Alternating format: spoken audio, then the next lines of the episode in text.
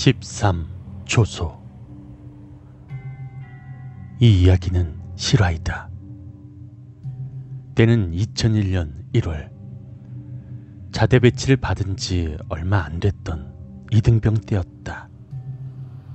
나는 안양에 위치한 모 군단 사령부의 경비중대에 배치받아 경계 근무를 하던 조소는 11초소, 12초소, 13초소 이렇게 세 군데와 위병소에서 근무를 하였다.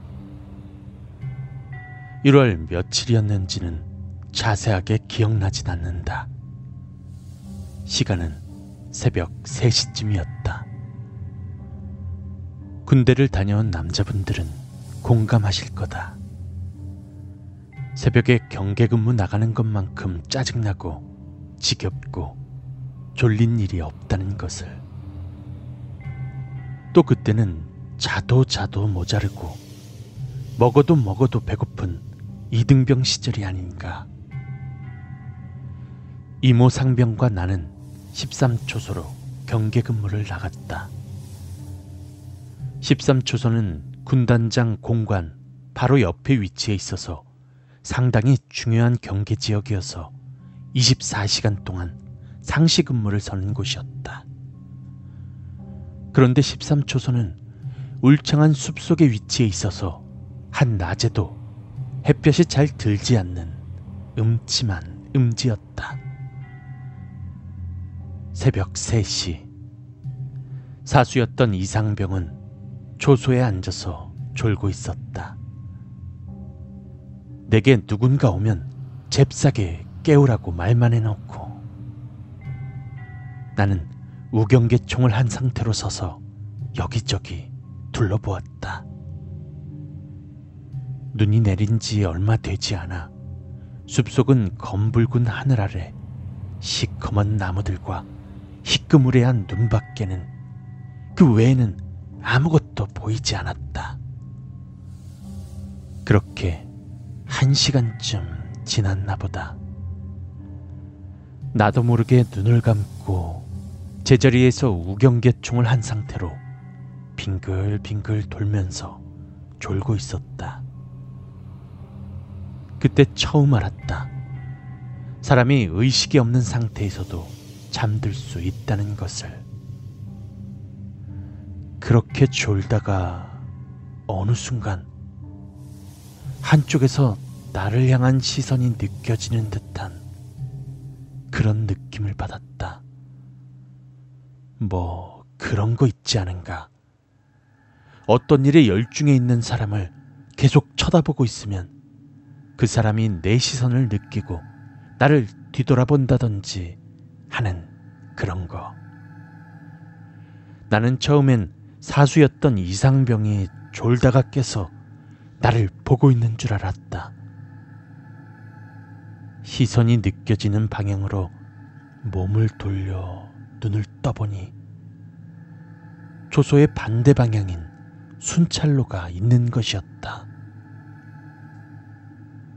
내 시선을 순찰로를 따라 위쪽으로 쭉 훑어보다가 순간 나는 얼어버렸다. 나무에 대롱대롱 매달려 있는 사람의 그림자. 아무리 봐도 저건 사람 그림자였다. 처음엔 누군가가 자다가 일어나서 13초소 근처까지 와서 자살한 줄 알았다. 그래서 난 이상병을 깨웠다. 이상병님, 이상병님, 저기 누 누가 자살했습니다. 이상병도 순간 깜짝 놀래서 조소에서 뛰어나와 내가 그 사람 그림자를 본 것을 쳐다보았다.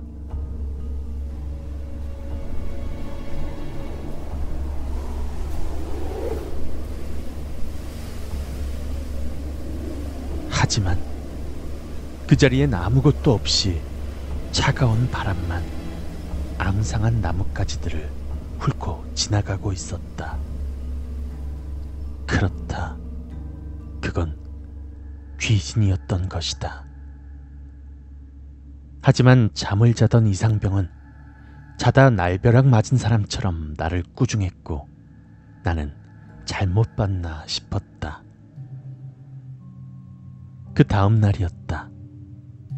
이상병이 나에게 자기도 실은 이등병 때 13초소에서 이상한 것을 본 적이 있었다고 말해 주었다. 그리고 한 3년 정도 전에 통신단에서 근무하던 이등병이 13초소 근방, 즉, 내가 목격한 그 장소에서 나무에 목을 매달고 자살했다고 들었다고 한다.